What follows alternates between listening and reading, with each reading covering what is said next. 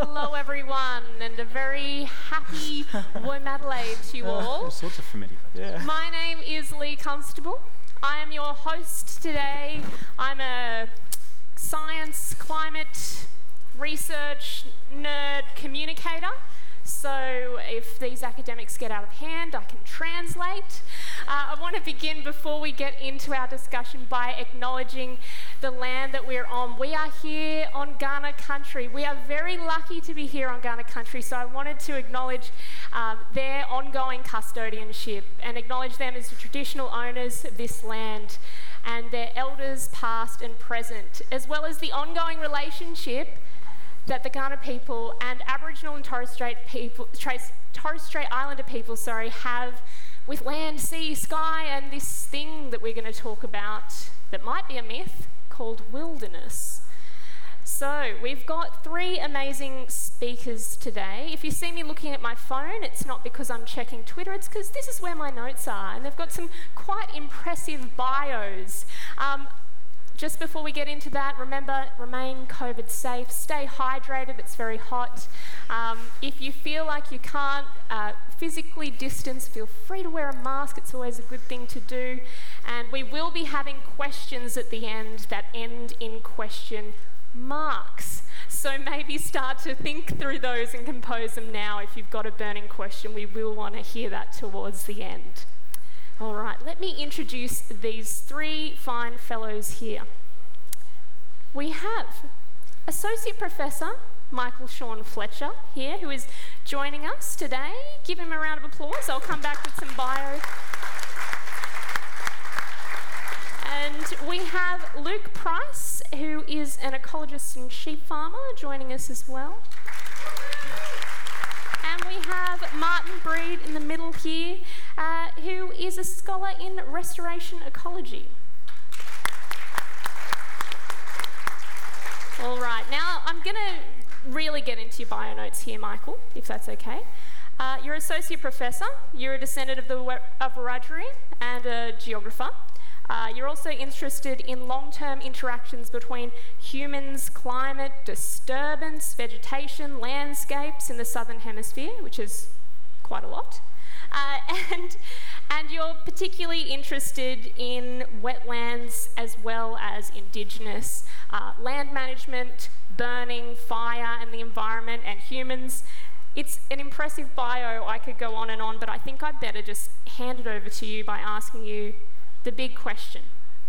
It's called the wilderness myth. Could you explain why wilderness is a myth, or if it even is to you? Yeah, sure. Thanks, uh, thanks, Lee, and thanks everyone for coming, and thanks, guys, for, for joining. Um, it is a myth. You know, if you track the use of the term wilderness through time, you can do this just easily on Google if you want, um, and you can see it how it tracks through the, the British lexicon. It surges every time the British invade a new place.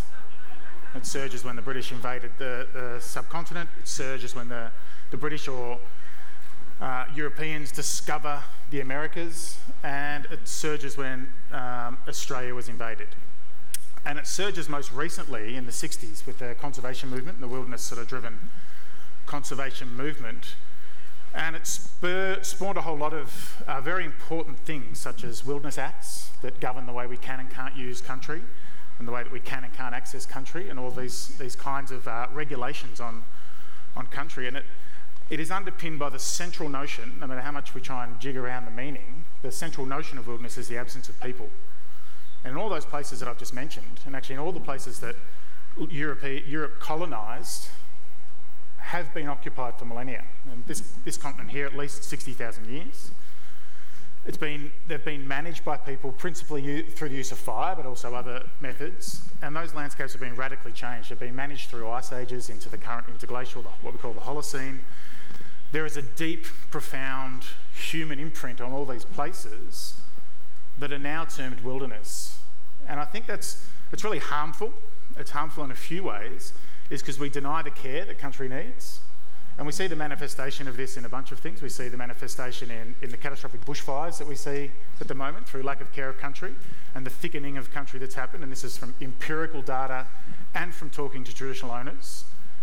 wilderness means sick country to Aboriginal people. And it's really the, one of the driving ethoses of the, the green movement, the wilderness driven conservation movement. And what it actually means is neglect.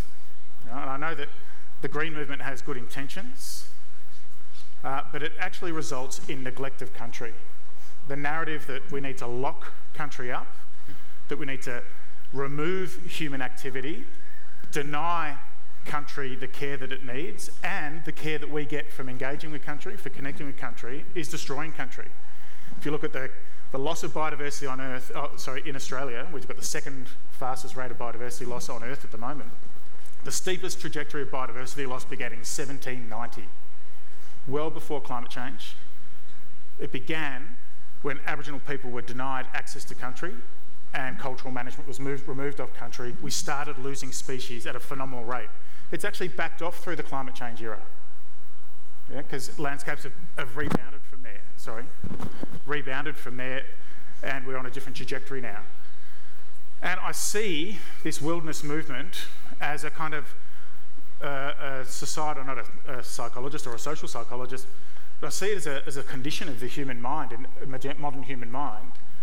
And I equate it almost with over exploitation of resources. It's the complete disconnection with country and understanding what country needs that we need to lock it up and deny it and neglect it.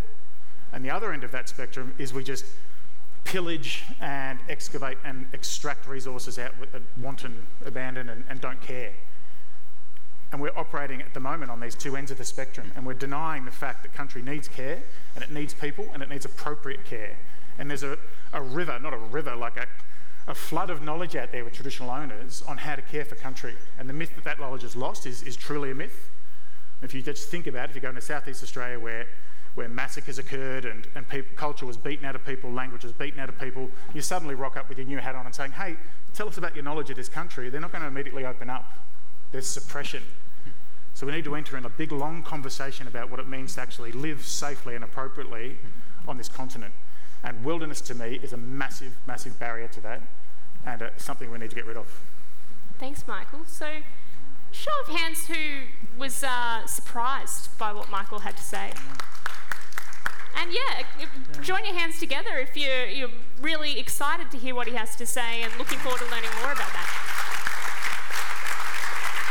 Great. Well, I'm sure there were a bunch of hands that just popped up um, of people who were surprised, but a bunch of hands went together, including people who were surprised to say you're open to hearing this, which is great to hear. And I'm sure more of you than admitted it were surprised, um, which is something we want to do. We want to challenge you. You're all here, I'm assuming, because you care about nature, about the environment, about the planet. Um, usually, those are the types of people who come to Planet Talks. Uh, but yeah, we are here also to, to be provocative. So thank you so much for kicking us off to a flying start there, Michael, with why wilderness is a myth. Now, I'm going to throw over to Martin now. Let me introduce you with some bio notes, Martin. Uh, Martin is a scholar of restoration ecology, ecosystem health, and genomics at Flinders University. Some career highlights include working with the UN and the WHO on the links between biodiversity and human health via the microbiome, serving as a patron for the IUCN Species Survival Commission, and teaching an amazingly resilient and optimistic cohort of undergrad students during COVID 19. Again, you've got more bio there. I hope people will check out your entire bio, but I'd rather hear what you have to say right now. I know that you've got uh, links to health and nature and humans and nature and health there. Early in COVID 19, we had, um, it was a, a sincere statement at first. We are the virus. Nature is restoring now that we are staying inside. Um, it's because we've meddled in nature that we have this virus it kind of became a meme by the end to say we are the virus. But with someone with your expertise, what do you see of the wilderness myth when you see these sorts of statements? Mm. So, uh, thanks very much, Lee. I, I think the most important thing that I would just build straight off what we just heard is that humans have this very long history connected with nature and it shaped our health. So if you look at us as a species, we've co-evolved in uh, the biodiverse environment. We're getting uh, grubby, and that shapes, for example, our immune system. And that's a very old practice as a species. And now we've moved into this modern age of living in cities, driving around in cars, and being largely removed from that experience. And so I think during COVID 19 shutdowns and lockdowns, you know, we saw those amazing videos of kangaroos hopping down downtown Adelaide. We had uh, canals in Venice as clean as they've ever been for, from living memory. You could see the, the Himalayas from the northern parts of, of India for the first time in a generation. And so, really, that is testament to our footprint on nature.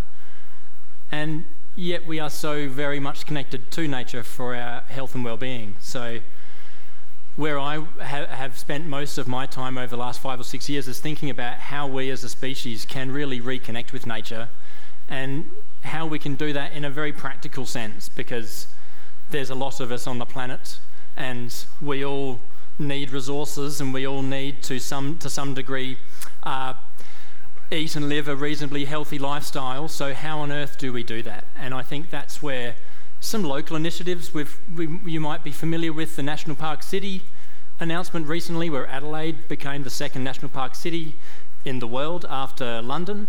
And that's uh, an opportunity, I think, to re envision what our connection is as a species with nature in this amazing city that we all live in, or many of us live in. And so, to me, if you look at the, the wilderness myth, I think the myth there to me is that we are not removed from it for our health and well-being. We need it, we rely upon it to be a healthy individual and a healthy population and a healthy species going forward. And we can actually do something about that. And I would encourage you all to check out the, the National uh, Park City Charter, which outlines some of the vision in that space. And there's many other uh, ways that we as a species, as a population, are connecting with nature, which hopefully we can get to in a bit more detail later on. And perhaps we don't have to frame ourselves as the virus as we go through. No, I don't think so. no. No, well, good to hear. Look forward to hearing more about that. Now, I'm, I'm going to uh, bring out last but not least of our three speakers, and noting we did have a fourth speaker who won't be able to join us, but I will be reading out Anita's bio and as well sharing some of the information that she wanted to get out to you all as well. So, Luke Price is the next speaker I will introduce. He's an ecologist, a sheep farmer, a rare chicken enthusiast. I don't know if chicken enthusiasts are rare or if he's an enthusiast or rare chickens or if it's both, but there you go. Uh, also, an avid gardener. Uh, Luke has a diversity of interests which have helped shape his thinking on ecosystem restoration. Luke began his career in conservation ecology in 2000 at the University of Newcastle, where he studied biological sciences. It led to working in frog ecology, phylogeography, which is a term I have to admit I'm not familiar with, and systematics, and he has even helped discover several new species of Australian frogs, or perhaps not discover, as, as Michael might attest, given uh, our narratives around discovery. Uh, he worked at the threatened species ecologist, has, he worked, sorry, as a threatened species ecologist for South Australian Department for Environment and Water in the Adelaide and Mount Lofty Ranges region for almost a decade and is now the regional ecologist for the SA Hills and Fleurieu Landscape Board. Welcome. Thanks. Great to have you. Thank you. now, what, if anything, does wilderness mean to you, and why and how is it a myth? Oh, that's a good question. Um, I guess I, I guess I come at this from a conservation biology sort of view. A lot of my work has been based in threatened species conservation, and one of the big things that we've seen is the change in species assemblages, the declines, massive declines, and a lot of that comes about through this lack of caring for country. This, these cha- it's, it's essentially, I guess, if you think of it, I mean, this is a huge change in perspective, I think, for a lot of people when they traditionally think about conservation. And one of the things that comes to mind for me is this whole shifting baselines paradigm. Essentially, uh, I'm not sure if people are familiar with the concept that essentially that there's intergenerational change in the baselines that we as conservation managers or people tend to hold the line to, and often over time there's this insidious sort of gap between what was and what is, and I think we can kind of th- I kind of think about it. You know, when Michael was talking that way, I sort of think, you know, people. It didn't take long. It took a generation for people to forget what needed to happen in order to preserve these ecosystems and these threatened species. And it's, yeah, it's pretty incredible. And, you know, that's been seen the world over. The shifting baselines um, or paradigm, uh, sh- shifting baselines phenomenon, people call it, that's been around for a while. Some interesting work with fisheries where they've shown, you know, massive changes in declines, shifts in fisheries, um, to the point where, you know, someone what someone considers 30 years later to be the norm is far removed from what it used to be. So, yeah, I, I, think there's a lot of merit in what we're talking about here, but it means a lot of uncomfortable conversations for some people and some really harsh realities because, for example, in our region, we've got a lot of heath, um, and that's a fire dependent ecosystem. Uh, we've probably got about 14,000 hectares of heath left in the region. Massive amounts of it are being cleared, and in, we actually have to do burning in those areas to preserve that heath, to, to keep the heath dependent species in those areas. We've seen massive declines where probably about 8,000 hectares of that 14,000 is no longer in a suitable fire age class to support a whole suite of th- threatened species that we actually are concerned about. So that's a perfect local example, I think, to really speak to what Michael's saying.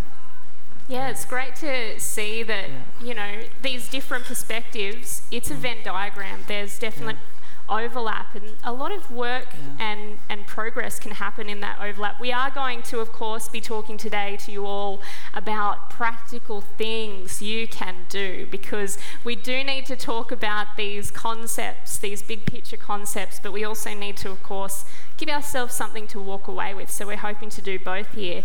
Now, our fourth speaker, Anita Nedosyko, couldn't join us today, unfortunately. She was really looking forward to it, but unfortunate circumstances beyond her control meant she couldn't make it. Having said that, I will read out Anita's bio and also be referring to some of her work as well to share with you.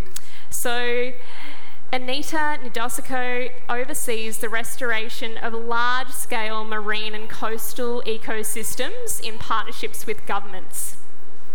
Uh, in partnerships with governments, traditional owners, communities, and universities. She's a marine biologist uh, an internationally certified ecological restoration practitioner, an adjunct lecturer at Flinders University, and was recently listed as the Advertiser's top 50 most influential environmental champions for South Australia for her role leading uh, the shellfish reef restoration and blue carbon coastal wetnet, wetlands restoration programs in South Australia. Uh, the Nature Conservancy uh, is a global environmental non-profit, uh, non-government organisation working to create a world where people and nature can thrive. So she really wanted to encourage you all to check out her projects uh, by visiting the Nature Conservancy website. Um, as well. So just wanted to give her work a plug because I know she would have loved to be here. So, we've outlined this myth of wilderness. A lot of people out there are trying to protect wilderness, and the word protection comes up a lot. In fact, speaking of colonisation's impact, the word protection was even used for the way that Indigenous people were displaced, killed, prevented from having this connection. Michael, I wanted to ask about this word protection and protecting the environment, how can we kind of balance what we see when you remove people from the environment and it gets better versus what you're saying, which is we have to have this active engagement with the environment to actually heal it? Yeah, it's a good question. I mean, I'd, I'd challenge you on what, what you define as better yep. you know, and what metrics you're using as better. But the whole protection thing and, and the whole conservation ideology stem from a particular cultural viewpoint. And I think we need to step back and, and uh, address that. You know, and it should start in schools and we should start questioning ourselves. One of the biggest things we're doing at the moment at institutional levels around the country is, is truth telling and decolonisation workshops and challenging ourselves about our preconceptions And a lot of these things, and talking about fire, Luke, you know, and the, the European mindset of fire, I mean, the, Europe, and I'll sort of digress a little bit here, is this idiosyncratic place on earth that has had a divorced relationship with fire, detached its relationship with fire because of circumstances such as highly productive environments that led to high population densities, relatively low flammable environments, the construction of wooden cities and things like this where fire became a danger. So, slowly through time, Europe became detached from what the rest of humanity around the world had, which was a long connection with fire. 1.7 million years ago, people started using fire and subsequently transformed the vast majority of the Earth. A recent paper out in uh, PNAS, Proceedings of the National Academy of Sciences, last year by Erle Ellis, says that there was less than, I think, 12% of the Earth that has not been modified by humans going back as far as 12,000 years ago. Okay, some form of human modification of the Earth. And the principal vehicle for that was with fire. So then what we've had is this explosion or this radiation of the European mindset and the cultural baggage that that brings with you into new places.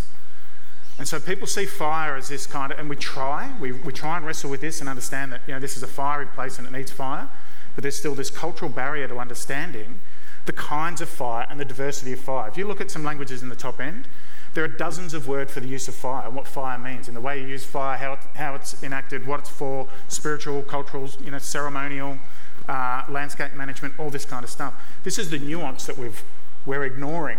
It's not lost, it's there, you know, and it, it's sort of quiescent at the moment. And we're, we're missing that. And that's cultural before it is pragmatic. And even the word management riles against me. And, and what we deal with, and you see this in the Bruce Pascoe debate with Dark Emu and, and Sutton uh, with his reply, is a semantic argument. It's all based on definitions. And Sutton's argument against Bruce Pascoe is basically around defence of what the word agriculture means or doesn't mean. So there's a limitation. We're using English language to describe what you know millennia-old activities have developed in this place. You know, and you could argue very sustainably for a long period of time. You know, and this myth that you know Aboriginal people were on the way to agriculture or you know developed. That's a limitation of language. We can't actually describe adequately in the English language. So management is this kind of it's this quasi religious separation of you know this Cartesian split between humans you know and, and the world around them, and then this need to manage and pull levers and control rather than embed. And what we're missing here is an embeddedness, you know. And you can say, "Oh, I go out into the bush or to the wilderness and I connect," you know. It's almost like if you've read Brave New World, you know, you take Soma to get away from uh, from the rigors of the of society, you know, and you take your little check out and get into nature. It's it's just this this kind of split, you know, and we've split. And in the middle here is, is a more embedded connectedness through your life. And one, the big barrier here is cultural. You know, I don't think it's what we do because what we do is stem from culture. Look at the fire agencies around the world, wonderful people, you know, who battle our fires. So there's the word battle. You look at the way they're structured. They're paramilitary organisations with containment lines, sergeants, all this sort of stuff. It's a war. It reminds me of you know, Trump, uh, not Trump's, um, Bush's war on terror. You know, like these non existent entities that we're trying to battle. It's a war we're never going to win. We have to step within and connect and understand. And there's already a river of knowledge and body of knowledge out there that we can connect with. Now, I'm not saying we have to wind the clock back and, and then recalibrate everything, but up until now, what's the definition of uh, insanity? Doing the same repeated thing over and over again and failing. You know, that's what we're doing. And we're ignoring this knowledge that we can tap into on how to appropriately live. You know, and in, in my world, I, I at the university, I deal with safe operating procedures, SOPs. I'm sure a lot of you do that. You know, like, well, Aboriginal people hold that for this continent, you know, and we're, we are insane and completely ignorant not to try and tap into that and wrap it in. You know, and then people say, oh, it's not traditional if people are walking around with drip torches or, or um, rain dance machines. Rain dance machines, for those who don't know, ironically, are uh, aerial incendiaries that they shoot out of helicopters to do burning. Um, well, no, humans one of our hallmarks is developing, uh, sorry, adapting and, and incorporating new technologies. And cultural management isn't the tools you're using, it's your method of management and the culture and the ethos behind that. So you could use anything and it's cultural management because it's the culture. And we forget that, you know, and I think that there's a real positionality here that's born from the church, was challenged in the Enlightenment, but actually just recycled through the Enlightenment into the humans and nature, you know. And we're still in that that weird space, and it's producing all these socially and mental symptoms of hard right greens who want to lock things up, ridiculous exploiters like uh, Clive Palmer who want to pull it all up, you know, and we're, we're operating around these extremes and we need to have a serious look at ourselves, the cultural baggage that we bring in and challenge ourselves and move forward more appropriately, I think. Yeah. So words like protection are exactly that. You know, the Aboriginal protectorate, they weren't protecting, they were exterminating, you know, like there's, you know, there's this whole, and we have to let go of a lot of that. And that's difficult if you've lived your whole life in a particular way. Humans are really good at confirming their beliefs, very poor at disconfirming their beliefs. But we actually have to wake up and stand up and do that, I think, in my view. Well, the fact.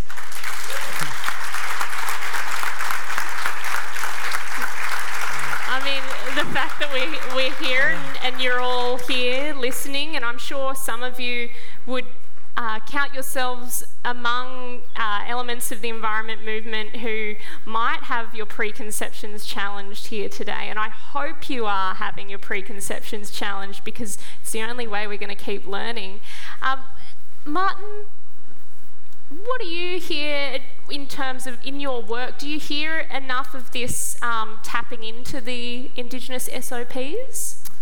Uh, that's complicated question. I don't spend a lot of time connecting with Indigenous peoples in my research, but I, I would say that a lot of people uh, today, being a restoration ecologist, are starting that conversation. And you know, it's obviously way too late, and it's something I never learnt going through undergraduate studies in ecology. Uh, and I think it's one of the probably one of the most the, the biggest gaps in knowledge that exists. And as we heard about uh, you know, doing the same thing over and over again and failing as uh, uh, the definition of insanity. I think you could probably say the same thing about protection of biodiversity. We've obviously failed if you look at the state of the world's biodiversity. And so, uh, whether it's the standard operating uh, procedures of Indigenous peoples or just the failings of the conservation movement, I don't think there's any disconnection between the two. I'd say there's clear need to rethink the way that we want to repair our ecosystems. And I think the most important part there is our relationship as a species with nature. Mm. And that to me is the biggest gap in knowledge. How we do that in practical terms, I know we can have a conversation about that. I'm sure that we have a few ideas, and we've probably heard some already from, from uh, the people to my left and my right.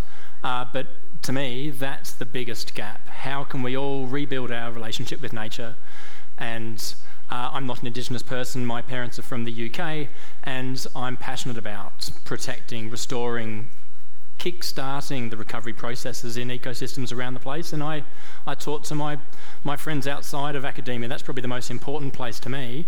I'm a, a keen mountain biker, and a lot of the mountain bikers I ride with are not scientists. They ha- come from a great diversity of backgrounds, and to me, that's probably the most fulfilling place to have conversations about what it means to be out in the bush riding a bike and they really like it. Uh, and whether they like it because they're out in nature, well, maybe they do, but they don't know that they do.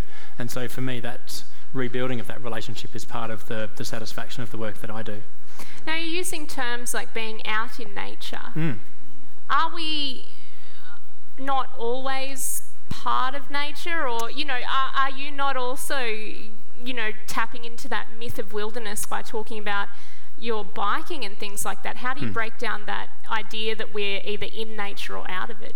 Uh, yeah, that's a pretty good point. Uh, maybe that's uh, a bit of short sightedness on my behalf, but people that work and live in cities are clearly not exposed to the biodiversity from an ecological understanding as they would if they didn't spend all their time moving from their house, sitting on a train, a bus, a car to work, go to work and come home again and maybe go to the, the pub or a cafe or a restaurant that to me is being removed from nature. Whether that language is correct or not, I'm not quite sure. But to me, that really is where we can make the biggest differences. So, can we bring elements of nature into our cities?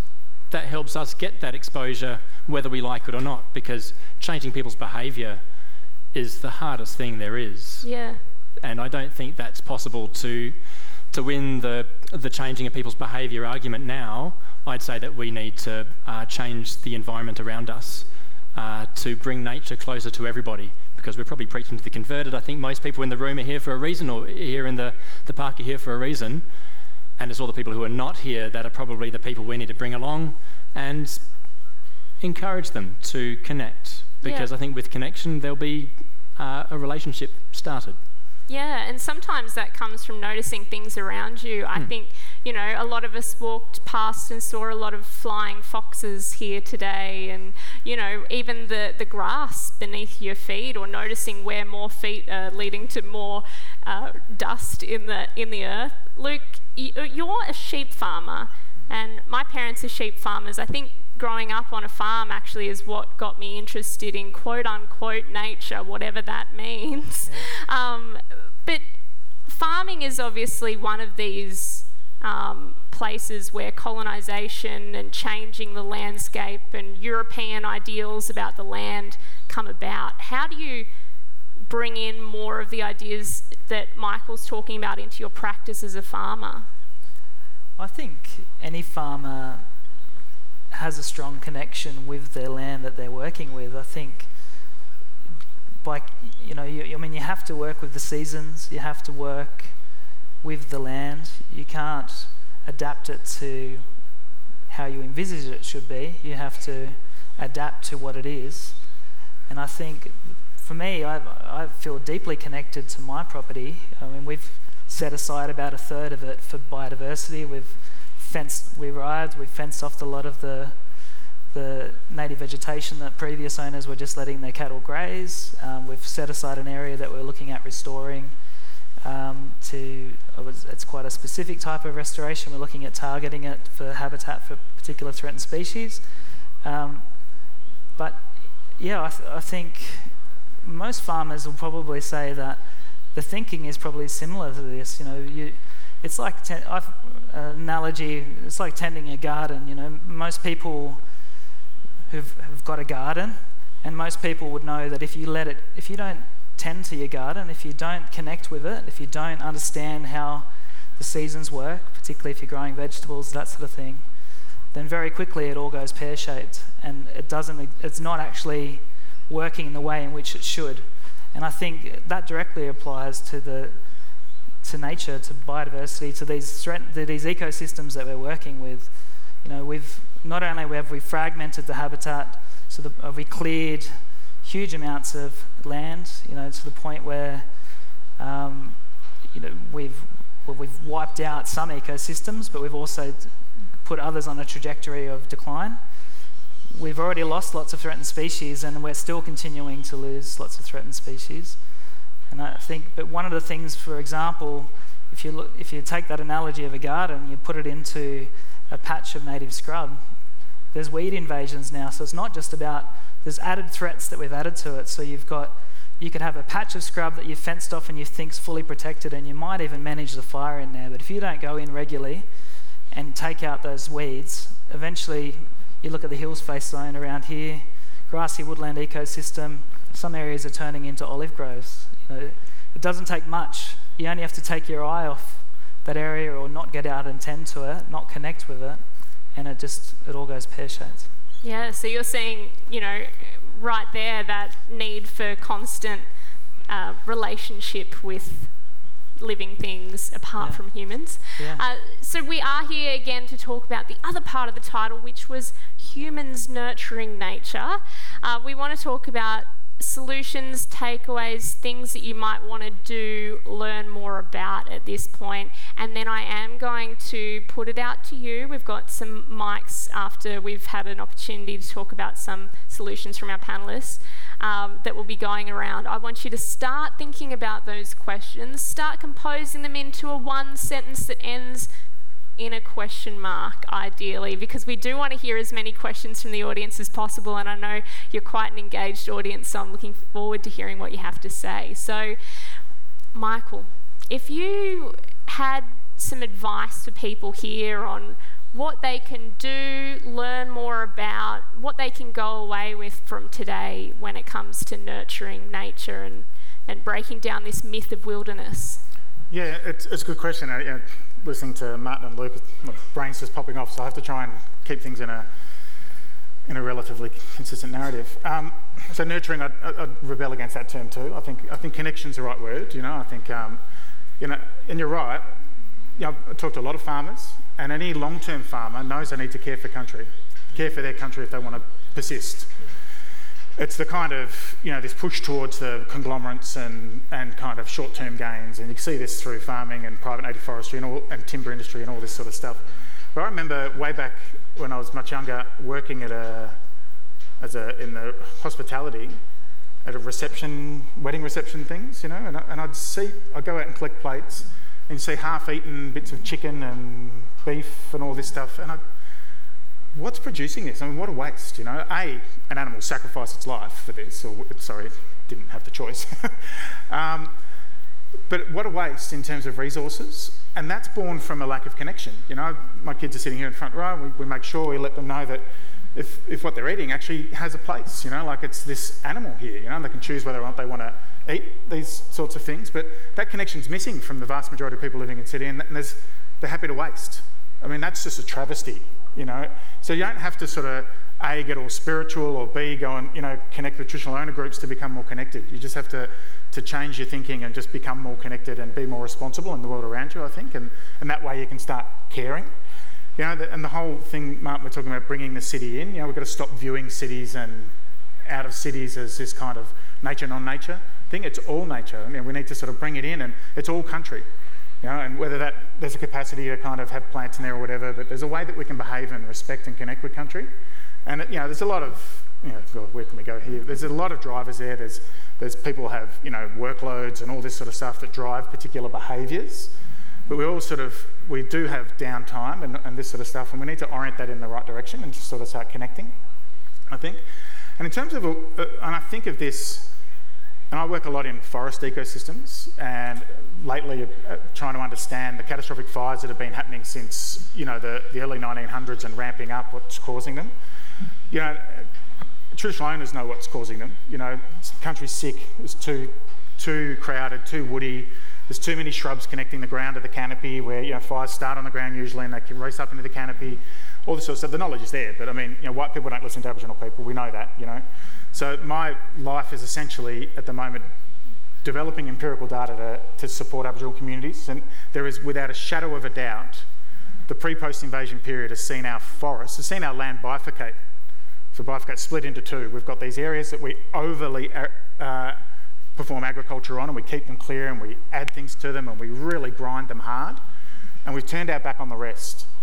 And we used to look after them with old school forestry, you know, and, and single tree logging and this kind of care, where, where foresters actually knew their timber. I was actually listening to John Williamson, Rip Rip Woodchip. Remember there's that line in there, you know, and foresters knew their timber, tallow wood and buttwood, blackwood and all this sort of stuff. It's true. People knew and cared at the right scale. Now we have people in environment departments looking after thousands of hectares. And they might have soil moisture indices, they might have a couple of crews of quick, got to get some burning in there, complete disconnection and appropriate scale of management. And for me, the, a good way forward is actually to start scaling our management properly. And the other thing out here is you've got a massive workforce in it, Aboriginal people who are screaming out to connect to country, screaming out to be recognised for their knowledge, screaming out with the opportunity to get their bare feet on the ground and connect with country and be valued for that. And we've seen the revelation that's happened in the top end with the savannah burning. Communities are, you look at all the metrics, and I can point you to all the data and all this sort of stuff. But you know, school attendance increases. You know, um, uh, social welfare uh, dependence decreases. All these social metrics start going through the roof because Aboriginal people are being valued and they're connecting. And this is through a really smart thing, the Ranger program, that we should roll out all over the place. I mean, we can actually do it. We've got to stop turning our back on this. We've got to stop driving through and seeing the Crower-Jingalong Wilderness area or whatever it is that we're seeing and thinking that the big, thick thing that we can barely walk through is actually healthy. You know, it's not. And that's part of the reason we're losing a lot of species is because it's unhealthy. Mm. And we, we can join a lot of dots here and, and achieve a lot of things environmentally and socially if we just connect. So I think that's kind of that, the scale and connection is, is really important for me. Yeah, and that, that baseline comes back, you know, if we've got a tens of thousands year old oral tradition of knowledge sharing, gee, that's a baseline we should probably take a, take a, pay attention to and take and advantage I, of. I've got a little, I'll stop after this, but I've got a little idea about it. Like, as soon as you write something down, it becomes concrete. Mm. And when things are variable through time and they change, you know, even I work in I work in deep time, you know, so over the last twelve thousand years, there's been shifts. It's been wetter, warmer, cooler, drier, da da da da da. As soon as you just write something down, this is what it's like. It becomes this concrete, fixed benchmark. And oral traditions are actually a way around that. You know, they're open to interpretation, which is actually more dynamic. And they, I know oral traditions that have hardwired information about the last ice age, low sea levels. There's no written tradition, no written knowledge that I know about that can go back that far. Now, this is persistent knowledge through the system. So there's something to be said for not being so fixed on metrics and written down and this is the thing in a dynamic world, you know, like and I think we need to actually start thinking a bit more about this kind of river of time that we're on and be appropriate at the appropriate time. So Yeah. Yeah, that's amazing. And it's definitely something we should all tap into because why not? It'd be why aren't we? There's a obviously we want to also acknowledge that there are what we term natural disasters, uh, for better or worse, uh, that have really been affecting people across what we now call Australia. The floods, for example, we've seen black summer bushfires. Those are the two big ones that stick out in our minds. Um, so, shout out to anyone who is here uh, or who is listening to the podcast version of this who's been going through uh, any of the natural disasters um, that have been exacerbated, frankly, through to, due to climate crisis and and due to these these uh, myths of wilderness. Um, so yeah, really wanted to just acknowledge that for a moment as well. Um, Luke, what what sort of takeaways do you have? Sorry, I just keep keep going. Luke, what sort of takeaways do you have for people um, who might be thinking, what do I do after this session? What do I take from this? Well, I guess we've got the three R's that most people are familiar with, which is reduce, reuse, recycle.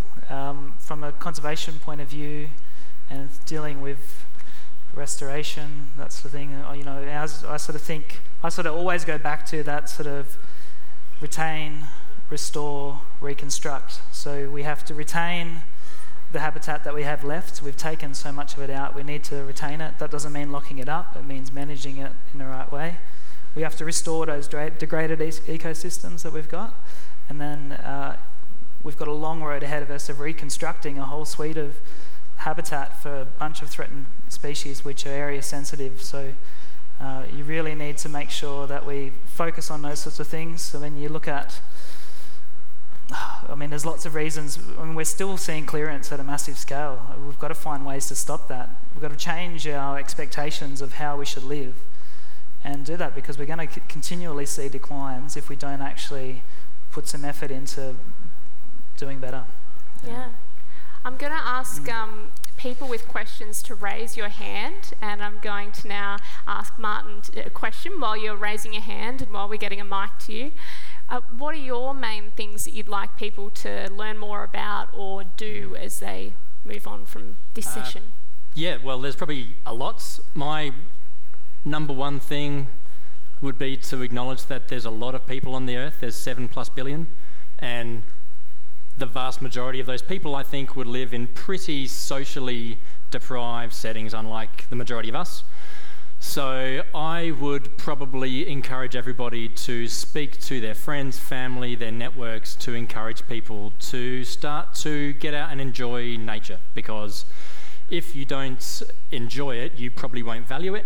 Uh, and the way that you do that, I guess, has to be carefully done. But I think probably the most important thing that I'd recommend is people do speak about it, people do connect, and people enjoy it because it's not nature in my view, isn't something somewhere else. It is right in front of me here. There's a new creek, uh, and we should be enjoying it. So I've got, I'm a new dad. My little one-year-old is sitting over there. Actually, we're standing over there. Uh, and so for me, it's about enjoying and, and passing on that enjoyment of nature to him uh, and everyone that I care about. So I think that's the most important thing from my perspective. It's a bit esoteric, it's a bit perhaps philosophical, but I'd say go out and enjoy it because if you don't enjoy it, you won't value it, and neither will your friends and your family. Awesome, awesome. Thanks so much. We've got questions. We've got one over here, and then I'll go over there. So, what would you like? To? Hi. Um, well, first of all, that was an amazing discussion. So, thank you. And I have a question really for you, Luke, which is on one of your R's, which was restore. And the questions around, I guess, when we think of restore and regeneration and natural assisted regeneration, the first image that probably comes to people's minds is planting trees, and a lot of us have probably been involved in planting trees. But my question's more about what do you think the human role is in what comes after planting trees in making sure we manage the land and we manage the invasive weeds and the invasive animals that are now restricting ability for those trees to actually grow and to restore an ecosystem? Yeah, well, I, that was a great question. Um, I think one of the things we probably need to think about too is what's our objective when we plant those trees. often we do a lot of there's a lot of restoration, tree planting, and work that goes on that's not really hitting any meaningful, giving any meaningful outcomes to the species that are declining. We, we do a lot of there's a lot of sort of generic plantings that probably aren't as targeted as they could be. There are some amazing examples of others that are targeted. There's some slides going through here now actually of some work that we've been doing, uh, which is very targeted at threatened species. Uh, it's done in a way that essentially creates a type of habitat for those species uh, that might not necessarily have it. We're, we're reconstructing heath, so there's not even a tree to be seen. It's quite different. Um, so I think, first of all, think about why you're doing it. I think try to prioritize what you're actually doing it for, because I think you'll get a much better outcome for it. And then that will tend to guide what you actually then do in the long term. So for us, for example, we've restored about 120 hectares of heath, which is roughly 60 Adelaide ovals um, to date. It's a very targeted revegetation for a suite of declining birds that rely on heath and they're area sensitive, so they need much larger areas of habitat to persist. Um, but what we'll have to do in order to manage that system is we'll have to introduce fire at the right time. We'll have to ensure that particular weeds aren't invading. You know, a, there'll be a constant ongoing management, and we'll have to adapt that as we learn. So, you know, we want to. We've only put it back 120 hectares. We've got estimates based on minimal viable population size for the most area sensitive species in that group, which is the brightly coloured uh, western beautiful firetail that'll pop up at some point. That's a chestnut rump heath wren. Um, we know that we probably need about 25,000 hectares of heath in this region to actually support that species. It's gone down from, it used to be quite widespread. Basically, it now persists in Deep Creek and Cox Scrub. Um, and, but we've got 11,000 hectares of habitat to restore. So when, why I say people need to think about where what they're planting and why they're doing it, it's because you can have a much more meaningful outcome in preserving biodiversity when you target it to those threatened species. Um, if the objective is to retain biological diversity, just doing generic sort of work will it'll help with biodiversity, but you're not actually stopping species loss. So hopefully that answers your question and also acknowledging you've all contributed to some ecological restoration. Um, it, check out the Greening Australia 10. I've just got a note here that uh, there's a there's a WOMAD forest. Um, over the years, small contributions, I think it's $2 per ticket, have gone towards Greening Australia. And I encourage you all to have a look at the um, website for WOMAD. There's more information about that. And visit Greening Australia to learn more about how your contribution is going towards uh, some ecological restoration. Yeah, go for it. For a uh, second. Testing, testing. um, so this year, which is pretty exciting, why I managed to sneak those slides in to plug for this is that um, WOMAD offset dollars, so your, the offset from running this festival for carbon is actually now being invested into this particular program. So rather than just uh, a trying to capture carbon and just doing that in a non-targeted way. It's actually uh, WOMAD's in, and Greening Australia working with us to make sure that we're actually having this added benefit. We're having this addition. We're not only offsetting the carbon, but we're, we're helping threatened species at the same time, which I think is a pretty good direction. Yeah. Awesome. Yeah. Great, and we've got a question over here. Um, yes, I just like to uh, make a point of I think the problem, one of the big problems facing all of these debates about wilderness and environment and all that sort of thing is really staring us in the face. And if you just look around, what do you see? You see humans. And I think the biggest problem facing this world today is the human population. Sorry, and is this a question? Yes, it is. Okay. I'm, I'm just asking you uh, are there anyone is there anyone taking this as a you know as a serious problem? And um, it, will it'll change. It'll um, require a huge mindset change to try and solve this problem. But I think all these debates about you know small effects of planting. So, you know, is anyone taking the problem of human populations as a as yeah, a, I don't see seriously? anything on, you know on the on the Okay, I'm just general going to pose media that question to the panel. Sorry to cut you off, but I just really need a question. Do you think this is being taken seriously, human populations being the problem, Michael? Oh, it's a contentious. Uh, is my microphone working? I don't. It's a contentious thing. Like talking about population control, really, aren't you? Like we've got a negative population growth in Australia, but we have you know net import to to make our population grow. I mean. I think the calculations are that if we all lived more sustainably, if we didn't eat so much meat and we didn't consume so much and so wantonly waste, then we could probably support the population that we have, but we don't. You know, so there's we can actually look at our life and what we do rather than restricting how many people, how many babies people can have. But you know, I think in developed countries, there's a negative population growth in just about every developed country. You know, so I think one way might be to actually bring up the developed, the developing countries to a good economic status, and they'll follow the same trend.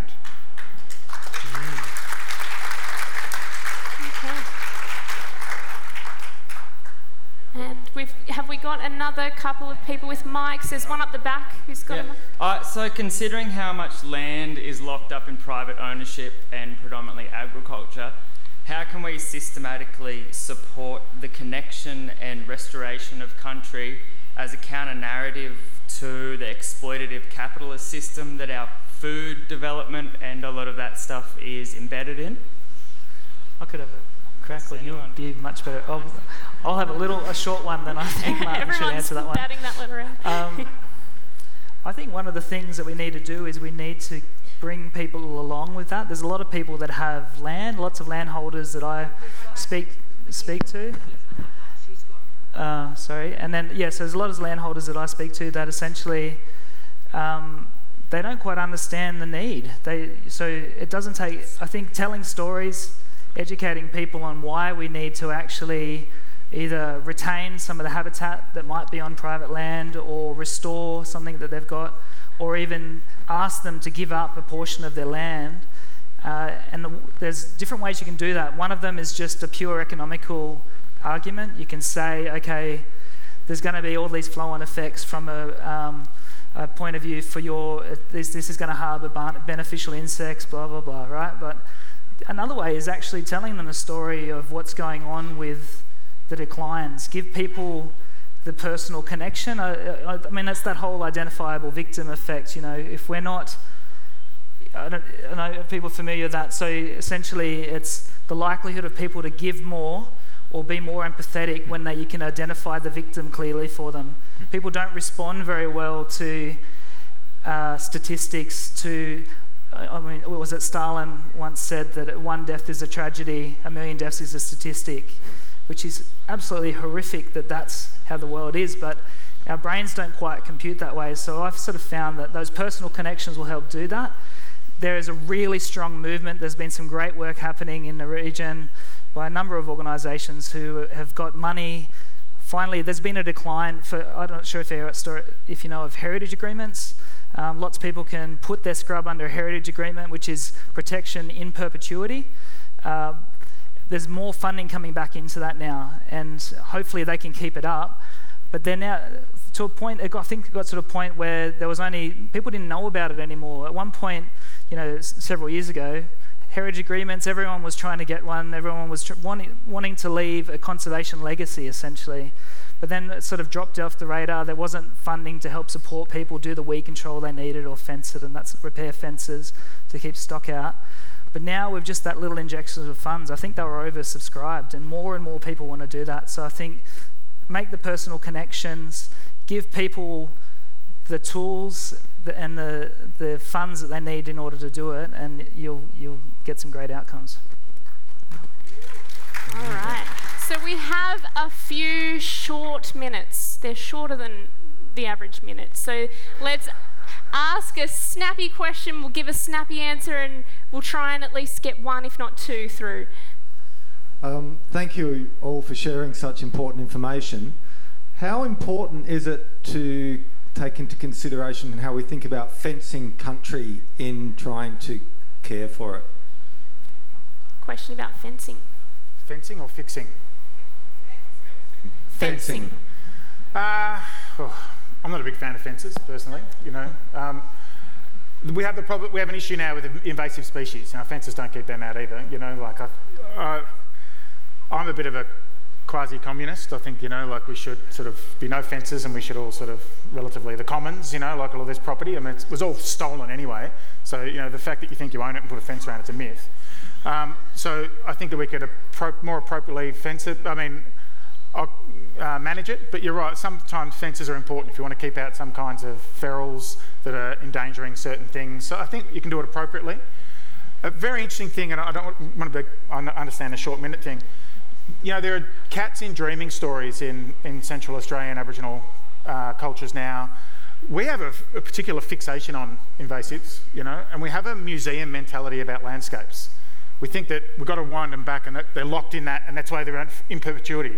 Dingoes invaded, humans invaded, eucalypts invaded, um, you know, myrtles invaded. Like, there's dynamism there. So we actually have this obsession with invasives, and I understand that they're very important for knocking out some threatened species, and we need to.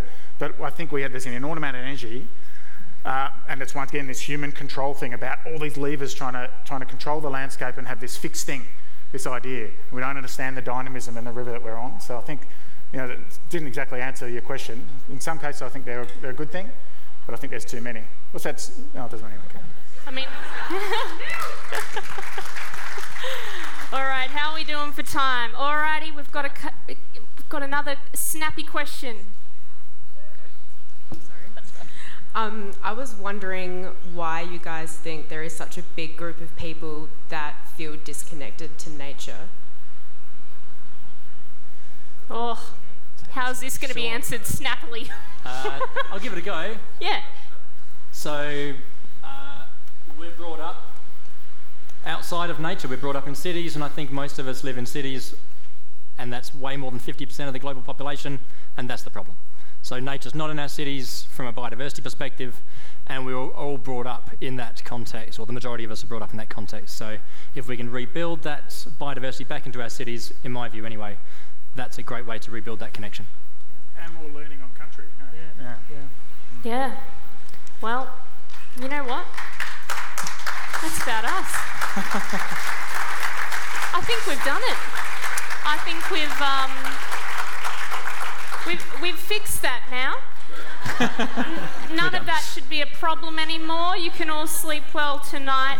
Uh, we've had some huge questions uh, thrown at our panel, not least from all of you. Thank you so much for being such an engaged audience. I hope we have challenged you. I hope we have stretched and broadened your understanding and thinking on things and given you some places to go and some concepts to think about. Please join me in thanking our panel once more. Thanks, guys.